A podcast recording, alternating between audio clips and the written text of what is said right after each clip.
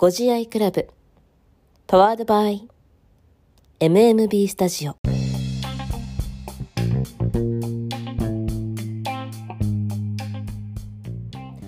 MMB スタジオおじあいクラブ」こんにちは上野智子です。このポッドキャストでホスト MC を務めていきます。よろしくお願いします。さあ今回が、えーと、3人目のゲストということでこの1月から配信がスタートしているわけなんですけれども、え、3人目は助産師で、えー、性教育 YouTuber として、えー、活躍されていて結構本もね出されている方なんですけれどもしおりーぬさんお迎えしていきます。そうしおりーぬさんはえっとエルガールのお仕事でいつでしたっけねあれは。なんか私多分ねあれだったよ。エクステつけてた。あの時。いつだろう？多分名古屋の仕事をしてた時かな。と思うんですけどだから結構前。3年4年もっと前かもしれない。すごい覚えてる。赤いニット着てたのすごく覚えてるんですけど。そうあのエルガールの IGTV のコンテンツで、まあ、性教育についてフラットに話そうみたいなえー、感じのコンテンツだったんですけどその時はねもう一人男性のゲストがいてなんかその何て言うんでしょうこう男性も女性もジェンダー関係なくうーん何て言うんでしょう。なんか今までだったらちょっと恥ずかしいなって思ってたようなことを男の子と話すのね。をあのー、楽しく話せたらいいよねっていう雰囲気があってすごくあの私にとっては印象深かったりとか、まあ、その頃から結構あのセクシュアルなことだったりとかウェルネスなあのトピックを扱うコンテンツに呼んでいただくことが増えてあなんか私ってそっちの道に行くのかもって 思った記憶がねすごくありますしなんかこう日本の性教育とかあのー、でしょうねこう家族でのコミュニケーションパートナーとのコミュニケーションとか女性の体との付き合い方とかなんかそういうのをすごくあの考えるように、えー、なった。ま、そのきっかけになったような、えー、シオリーヌさんなんですけれども、まあ、今回は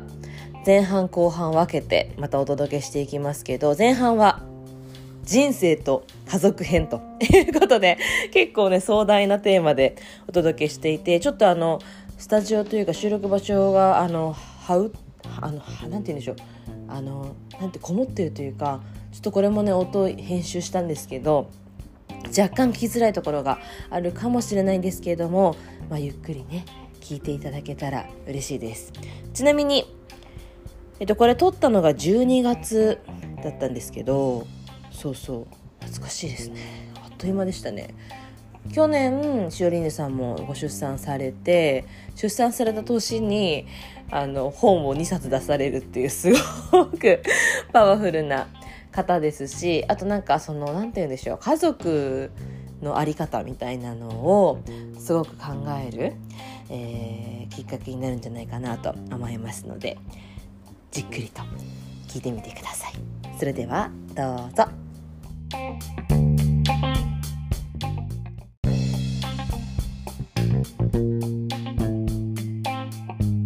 で今日のゲストは助産師で性教育 YouTuber そして株式会社リーヌ代表のしおりーぬさんです。よろしくお願いします。よろしくお願いしま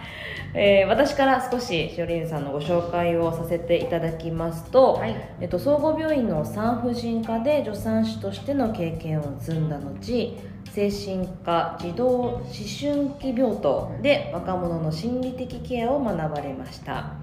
そして2017年からえ性教育に関する発信活動をスタートして2019年2月から自身の YouTube チャンネルで動画を投稿。えチャンネル登録者数が現在17.4万人はい。おありがとうございます。着々と伸びていると。いやありがたいです、ね、ですよね、はい、で著書にはチョイス自分で選び取るための性の知識子供ジェンダーやらねばならぬと思いつつ長初級性教育サポートブックほか多数ということでで今年9月には初のエッセイ集「産んでくれなんで頼んでないし」そしてコミックエッセイ「食べるの怖いな」を出版されました。はいということでね、えー詳しい経歴はしおりねさんの YouTube に今年の3月ですね自己紹介最新バージョンが ねアップされてますのでこちらも合わせて、えーチェックいただければと思いますはい、ありがとうございます。見ましたあ、本当ですか？ありがとうございます。復習しようと思ってだいぶ丁寧めにそう結構丁寧に書いていたはだいてると思って書いてあ喋っていただいてる？い。でもなんかやっぱりそういうなんでしょうあの YouTube の視聴者に対してすごく真摯というか、うんあそうですか？からコメント見ててもやっぱりなんかこんなに丁寧に話してくれる方いないみたいなあコメントが見られたから、すごく視聴者目線というかあ思いなんだなっていうのは感じあ、て。そのやっぱりね、どんな人が喋ってんだろうなってちゃんと説明した方がいいかなとね、そうですねでも思ってすごくそれもあってはい安心して皆さん見られてるのかなとは思いますがい。早速い。はい。お話を伺っていきたいと思いますはい。前半は人生と家族編深い。ちょっと深いというか壮大なんですけど、ねはい。まあ、ちょっとあのープライベートというかパーソナルな部分もお伺いしつつ、はい、もちろんですあ。のー女性たちがちょっとこうね心を軽やかにうん。生きていけるようなそんな内容にしていきたいなと思っていますはい。今年出産されたばかりそうですね。夏頃に今。年2022年の夏頃に、はい、えー出産を出産。されたばかりということでこれ最新のエッセイ集たちは出はい版準備っていうのは出産前にされてたんですよね、えっとですきっね出産前に書いてた文もありますし産後も書いてます すごくない？あのエッセイの短編エッセイ集の方なんかは産んでからの話も結構書いてあったりああそうかすそうかそうかそうるので、かはい、もうその産前産産後後ににずっと作ってた2冊っていう感じですね。そう。それもすごいですよね。あじゃあき出版決まってたけど前後で準備されてっていうことで、でこの秋に、うんうん。えー最新刊2つ、はいえーリリースされているんですけども待って会社を作ったのは今年ですよね？そうです。10月11日。どういうスケジュール？ですかそれどういうねタイムラインですか？えもともとでもやっぱ会社は、まあ、この話後半にも聞こうと思ってたんですけど、会社自体はやりたいなっていうのはやっぱり構想はあったんですか？いや産後に思いついたんですよ。出た出た。信じられない。お産を終えてで自分が産後ケアっていうものを初めて使った時に、はいい。やこの選択肢をもっといろんな人に用意したいと、心から切実に思ってですね、うんうんで今までこの YouTube 活動とか性教育の発信活動っていうのははい。個人事業主としてずっとやっていたんですけれども、やっぱりその産後ケア事業とかこの広く届けたいサービスを作りたいって初めて思った時にいやそれはこう一 YouTuber じゃできることじゃないやって思ってじゃあちゃんと会社っていう形にするべきなのかななんていうふうに思いよし作ろうと思い立ったのが10月っていう感じです。じゃあやっぱり出産がきっかけにはなっていいやるんですね。めちゃくちゃなりました でも分かります。なんか私もこの企画をやるのに、はい。結構やっぱ妊娠が大きかったあので、あそうなんですね。そうやっぱママたち悩んでるママたちも多かったから、うんうん。なんかそういうなんかいろんなロールモデルを提案したいなとか、うん。生き方もいろいろあるよねとか、子育てもいろんな形があるよねとか、そういうのを思ったので、うん結構やっぱ大きいきっかけにはいねやー本当に私社会課題みたいなものがめちゃくちゃ見えてくるんですよいや多分。私も知らないことがたくさんあってやっぱいざ自分がそういう状況になると、あ社会のシステムってこういうふうになってるんだ。本当に。でこんなに解決しなきゃいけないことがいっぱいあるんだって 多分いろんなお母さんたちが妊娠出産をきっかけにそうやって思うんですけどでもやっぱり目の前の日々の育児っていうのに取り組んでてなかなかそれ以外のこと始められる余裕がないって方だったりとか確かに。あとやっぱ育児とかって過ぎていくじゃないですか,、うんうん。その瞬間めっちゃ悩んでてもやっぱりなんやかんや過ぎていっちゃうと、うん。そのあの時これがもっとこうならいいのにって思ってたことって結構過ぎ去ってうんいっちゃうものだなっていうふうにも感じていてで今やりたいって思ってるこの気持ちは多分来年まで寝かせちゃダメだなって思ったんですよね、うんうん。そうそう。だから今動き出したっていう感じその熱さというかね、はい熱量をそのままに。立ち上げられたということで、うんうんじゃあもう本当に大忙しだったと思うんですけどそうですね。今年今収録があの配信が1月の予定なんですけど、は収録が12月15日とはい。いうことで、まあ、あと1週間2週間でうん。年を終えていく感じですけど、お忙しいだったと思いますがこの1年どうでしたか？いやーもう本当にだから転換期とはこのことみたいなね。そうですよね。の1年でしたね、うん。やっぱり妊娠をしてうん。母になり、そして会社を作って、うん。あと私来年から大学院行くんですよ。そうですよね。なので今年受験もしていたので、なんかそういうこうまだ何の成果にもつながってないことばっかなんですけど、うん。その来年からこれ頑張っていくぞっていうことの種まきをした感じの1年だったなというふうにはすごく思ってて大丈夫ですか？うん。すっごい聞こえますね。大丈夫ですでもそれはそれで。そうそう。なので、まあ、そのまいてきた種を、まあ、来年以降にちゃんとこう芽を出していけるように、さらにまたこうギア入れて頑張るぞっていうようなタイミングですね今は。なるほど。種まきの1年だったと、は いでもそれでもね妊娠出産を経てっていうのがまたなかなかパワフルなところだったのかなと思いつつ、はい。あのー今ちょっと大学院のお話がはありましたけど、まあ、ちょっとあの勉強したいっていうのはすごく私も共感をしながら SNS などを拝見していまして、大学院はもともとあこれもやっぱ今年考えた？大学院行こうって決めたのは去年のいつぐらいだったかな？妊娠7ヶ月の時だったんですよ。ね わかる。でもなんでそういうこと考えちゃうんでしょうね妊娠中ってね。なんでなんだろう。でなんか何かこうさらに自分の活動を広げていけるようななんか多分今までこう20代の長い期間をかけて YouTube とかうん。積極の発信活動っていうことをとにかく集中して頑張って、でなんか性教育っていうものを確かにこう盛り上がってきたなって思いますし、まあ、そういうムーブメントにも少しは貢献できたのかもしれないと思っていたりするんだけれどもでもやっぱり一 YouTuber とか、うんたまにこうインフルエンサーと呼ばれ方をすることもあるんですけど、うん。なんか一インフルエンサーみたいな立場でできることってすごく限界あるなって感じることがやっぱり多くってもっとこう根拠ある情報を持って、その制度とか仕組みとかそういうことを変えていくようなところにちゃんとアプローチできる人間にならないといけないなみたいなことを考えていった時にちゃんと勉強から逃げるのやめようと、思って大学院っていうことを考え始めましたね。なんかあのすごい思うんですけど学生っていうか高校生の時にあでも結構シュリーンさんは多は分高校生の時から多分あの方向性は決まっていた方だと思うんですけど。私高校時代チャランポランでしたよ。でもでもほら進む学校は決まっいや決められたじゃないですか。高3の夏まで決めてないです。でもそれがすごいんだって。もう私戻りたいですもん普通に。ななんで今うんそうですね。私は結構違う方向に行っちゃったというか、あえーその時の感じで、はいはあのー選んでしまったので、いはい。はなんかもうちょっと今だったら違うこと勉強したいんだけどなみたいな。分かんないですよね学生時代そうそうそうそうそう、んと思ってるんですけど、うん。そう。なんでその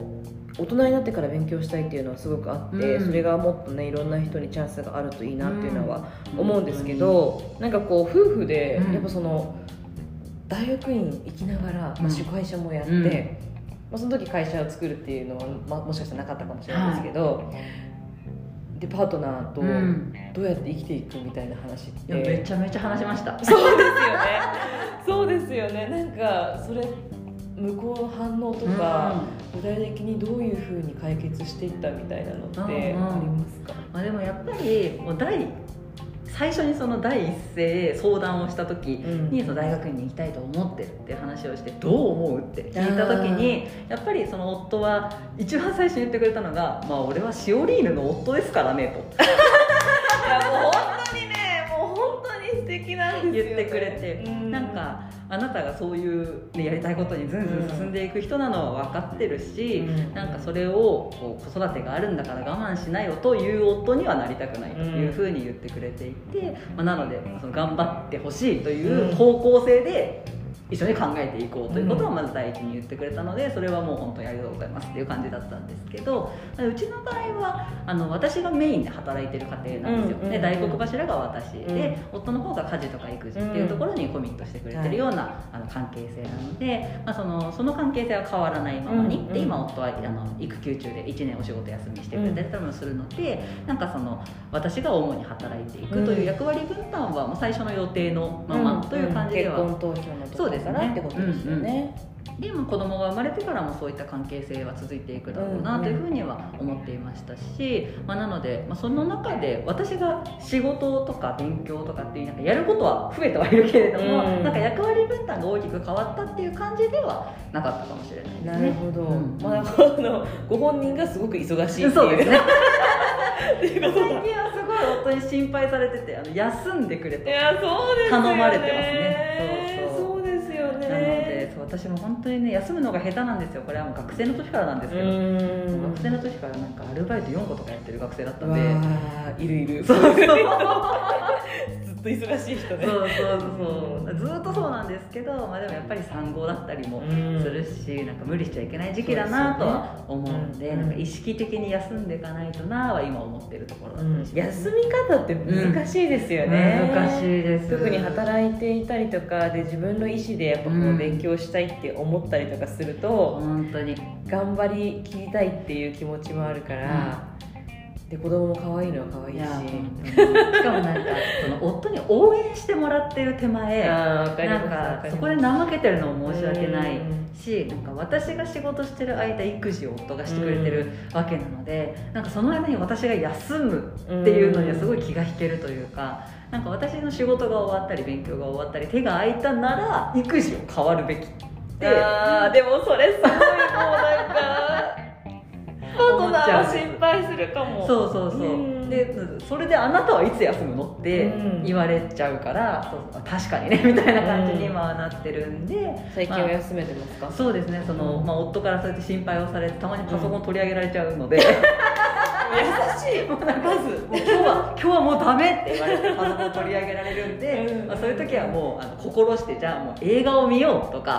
あもうだらだら YouTube 見ようとか、うん漫画読もうとかなんかそういうもう自分の楽しいことを無理やりする時間を、うん。うんあの作るようには最近してますね。まあそれがねなんかこう自分の中にこうコンテンツになったりとか、うん。何かのきっかけになることもありますからね、うんうん。そうきっとそういう忙しいお母さんたちもあれですね。休まないと。いやー本当に意識的に休むって本当に大事なんだろうなと思いつつ私自身もまだ難しさにこう頑張って克服してる段階ですね。それはお母さんたちは本当にあると思うんですけども、うん。お母さんに限らずですよね、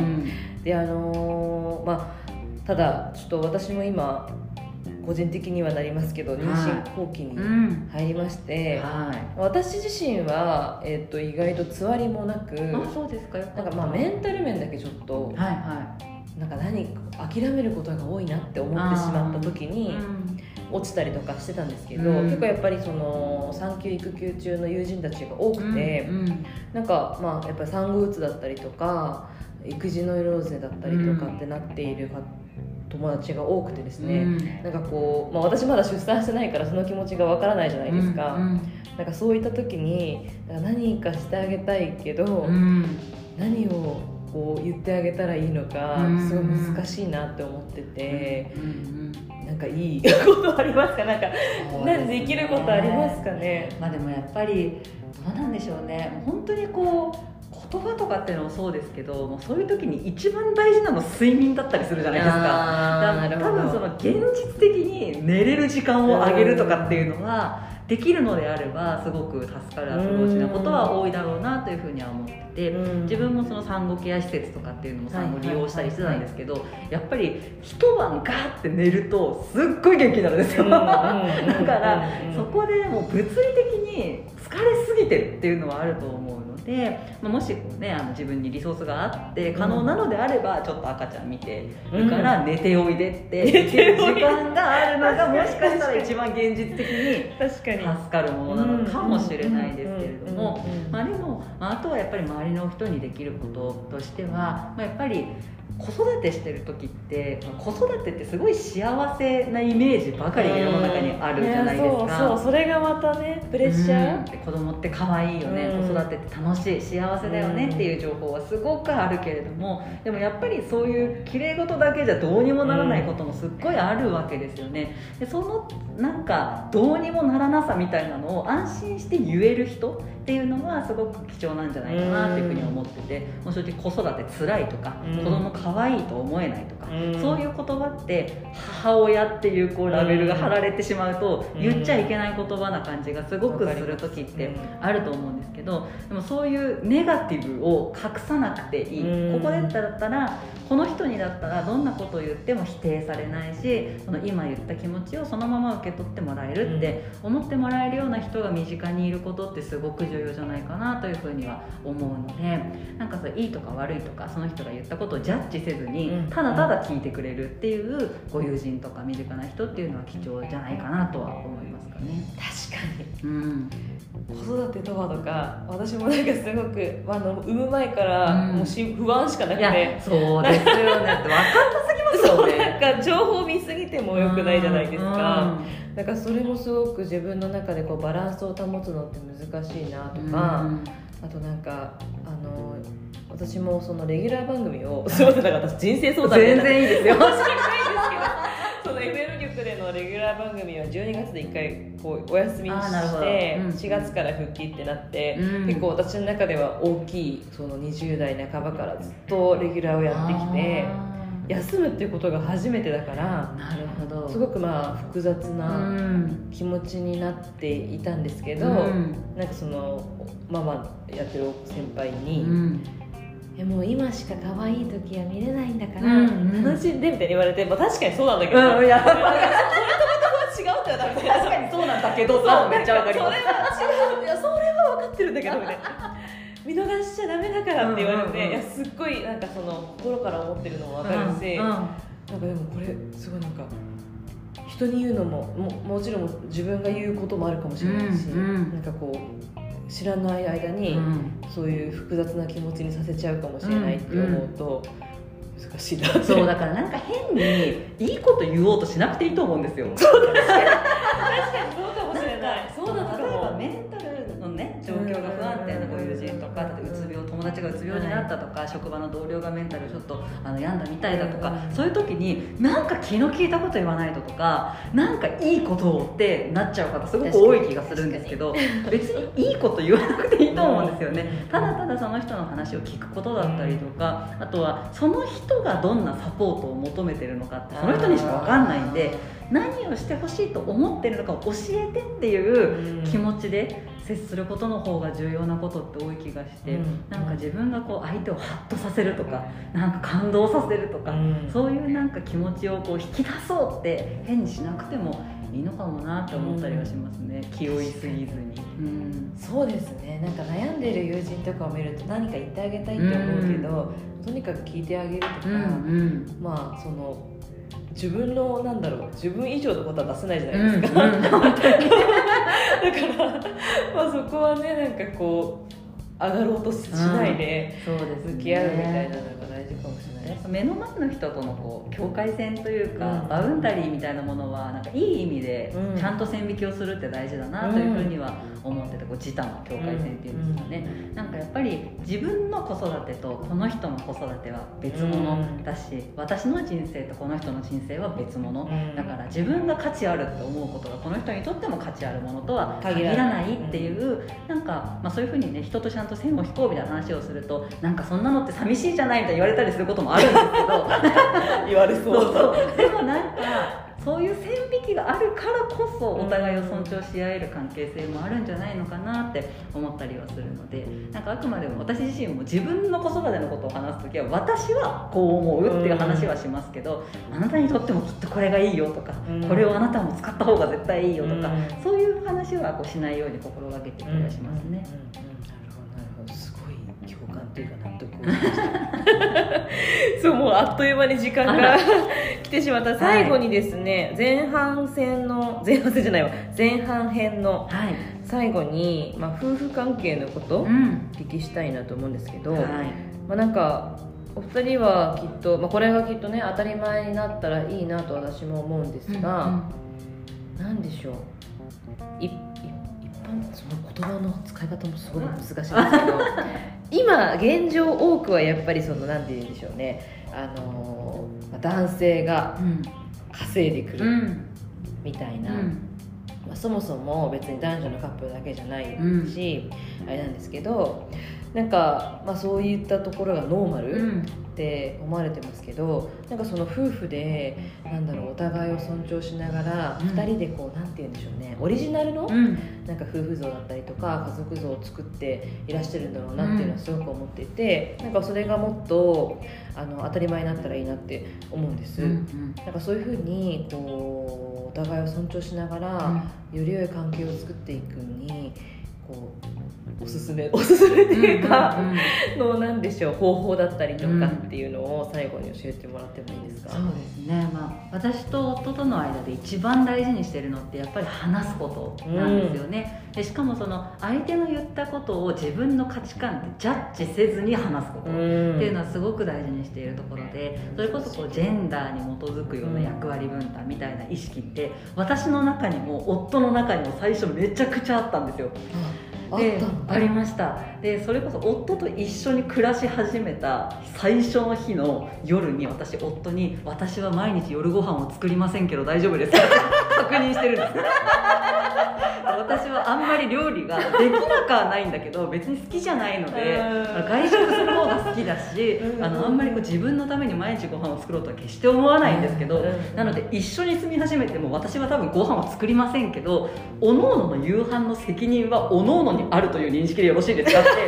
いう話を最初にしたぐらい私自身も男女で暮らしてたら女性の方が料理をするみたいな意識ってありましたし。わざわざそれ言ったってことですもんね。だし確かに。夫は夫で自分はそんなに仕事をすることに情熱がないタイプだから、その家族みんなの分まで稼ごうとかキャリアアップしてこうみたいな思いがないんだけど大丈夫ですかっていう話も最初にすごくされていてそれをこう彼はすごく引け目に感じていたりとか、なんか男として情けないって言われるんじゃないかとかそういう意識があったみたいなんですけど私は全然気にならないのでむしろ私は仕事が大好き。なのでそういう役割分担は全然いいっていう感じだったんですけどやっぱりお互いに心のどこかで男なのに女なのに妻なのにみたいな気持ちが最初はすごくあってでもそれをこう相手にジャッジされないんだっていう心理的な安全性がある環境の中で自分は本当はこうしたいと思ってる。こういうことが得意だと思ってる。うん。こういう家族関係を望んでるっていう話をフラットにし合えるようになったことですごく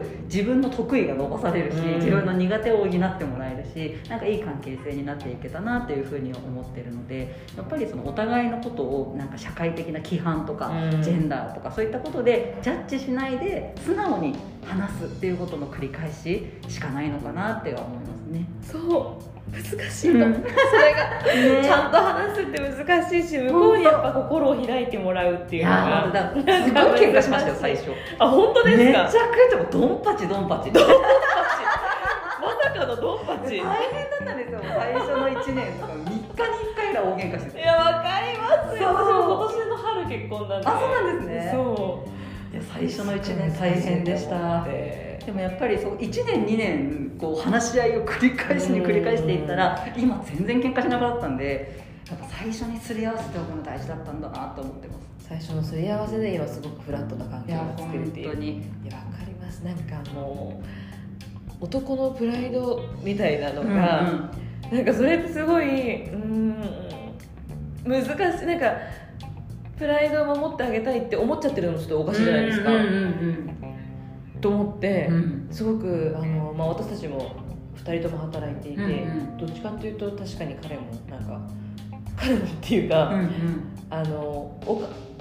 お金に欲がないキャリアにあんまり欲がなくて、うんうんただなんかその中で人生をどれだけ楽しむかっていう人なんで、うんうん。そこが好きで結婚したけど、うんうん。なんか本人が気にしちゃうからすごいなんか難しいなとは思ってるんですけど、うんうん。じゃあまだまだあれですね。いやすり合わせが必要ですね。そうですね。話し合いまくるしかないですね。